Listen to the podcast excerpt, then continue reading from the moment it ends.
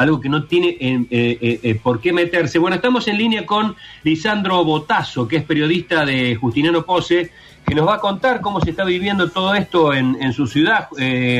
Lisandro, buen día, ¿cómo estás? Gracias por atendernos. ¿Qué tal? Buen día, Suriani. Un placer hablar con ustedes en Radio bueno, ¿cómo están por Pose? Che, ¿Están preocupados? Porque en una población son 8.000 ustedes, ¿no? Allí en, esa localidad. No, ahora, después del último censo, ah, estiman que hay 11.000 personas. Ya pasó a ser ciudad eh, en, los, últimos años. Claro. Es verdad, es verdad, después de los 10.000 ya son ciudad.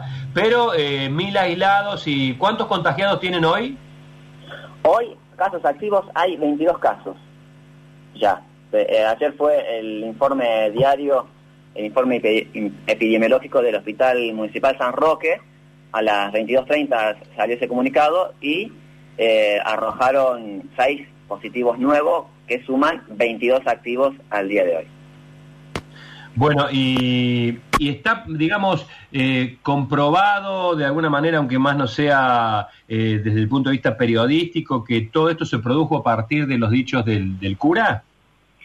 Hay, tres hechos que fueron que hicieron que se desmadre todo, todo esto, que ya venía Pose eh, en una situación de zona blanca después de haber tenido dos pacientes al inicio de, la pandemia, en, marzo más o menos, dos personas vinieron desde un viaje del sur eh, y llegaron contagiados, rápidamente aislados y bueno, y se juraron y quedaron como zona blanca en, el último tiempo. Eh, eso fue la, en la primera, la primera la primera oleada, digamos, de, casos positivos. Después, eh, zona blanca y bueno, la gente se confió. No solamente el hecho este que fue el día de la patrona, el día de Virgen Niña, la patrona de Justiniano Pose, que es el 8 de septiembre, que fue la misa y ahí es lo que vos decís que pasó, eh, y que muchos de los contagiados, de los que dieron positivos, estuvieron en esa misa. Eh, están los videos dando vuelta por todas las redes sociales, por los canales de televisión nacionales, donde se ve la misa con mucha gente, con mucha gente también que no usa el barbijo, y dicen eh, muchas personas que estuvieron ahí presentes que el cura efectivamente había dicho que se saquen el, el, barbijo, que ahí no iba, no iba a entrar el virus. ¿Y cómo reaccionó la, población en general? Porque bueno, hubo seguramente muchos muchos fieles que, que lo hicieron, hay indignación en los medios ahí donde, donde vos trabajás. ¿Cómo reaccionó la población? Eh, está dividida, pero sí, eh, mucha mucha gente está indignada, digamos, con lo que ha pasado, eh, por lo que ha dicho el, referente de un culto, que eso es lo que más se, se destaca. no fue cualquier persona la que dijo que, no usemos barbijo, sino que fue el referente de la, de la, Iglesia Católica, que es el culto que más fieles tiene en Justiniano Pose, y seguramente en toda la provincia.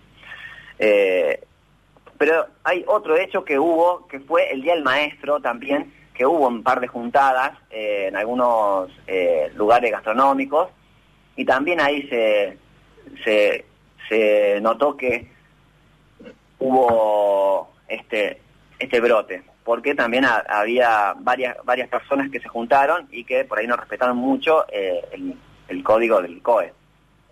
Está bien. Bueno, y el obispado de Villa María dijo que apoya la investigación, o sea, va a haber una investigación que no hay mucho para hacer, porque acá estoy viendo el video, está todo totalmente registrado, yo creo que algún tipo de, de, castigo, de sanción, no sé cómo le, corresponderá al, al, sacerdote. Y no sé, Daniel, eh, te sumo Daniel Friedman a la charla, eh, más allá de que el arzobispado le dé un tirón de orejas al cura, que seguramente va a pasar así, eh, no sé qué, qué, rol tiene la justicia acá. ¿No, ¿No puede actuar un fiscal de oficio en este caso? Está actuando de oficio. Sí, va, a actuar. Ah, perfecto, ¿no, Lisandro? Sí, sí, está, está actuando eh, el fiscal federal José María Uriarte de Belville. Perfecto. Lisandro, eh, el dato es que el cura es anticuarentena y que tenía un grupo que, que lo seguía, que todas las declaraciones de él por lo menos en, privado y creo que también públicamente, le quitaba importancia a los efectos de la pandemia. Eh, esto es así, ¿no? Sí, eso es así. Eh, públicamente en los medios el cura no hablaba porque estaba como enfrentado con casi todos los medios de, del pueblo. Eh, su su ideas públicas las hacía a través de su página de Facebook, donde él ahí ahí se notaba que era anti-cuarentena y que no, no quería, eh, bueno, que no le importaba mucho todo el tema de él, de lo que decía el COE, que ahora últimamente lo cerró, cerró su página de Facebook porque se ve, se ve que eh, le han llegado muchas notificaciones. Yo no sé si quieren que les cuente lo que... ¿El cura sigue trabajando? El comunicado de, ¿Cómo? ¿El cura sigue ah. trabajando en este momento? ¿Sigue, digamos, en, en este, abriendo la, iglesia y, demás?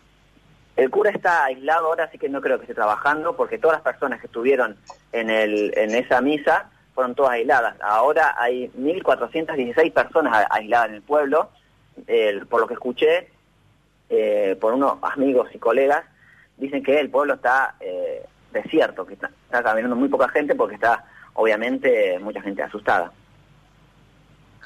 Bueno, eh, te agradecemos mucho este contacto. me imagino que ustedes también están preocupados por, por la situación. Sí, sí, muy, muy preocupado y con mucho miedo también porque, bueno, mucha gente no, no, se quiere no se quiere contagiar y no quiere contagiar a, sus a, las personas de riesgo que tienen ahí en contacto continuamente. Bueno, Lisandro Botazo, gracias por este contacto. Te mando un fuerte abrazo y cuídense. ¿eh? Abrazo fuerte, que anden muy bien. Gracias, muy amable. Lisandro Botazo desde Justiniano Pose, eh, ciudad, ciudad ya con más de 10.000 habitantes, 11.000 habitantes, que eh, era considerada hasta hace poco tiempo zona blanca, por algunas razones, pero fundamentalmente por esta irresponsable expresión de un cura en una misa que invitó a los fieles a sacarse el barrijo porque Dios los iba a curar.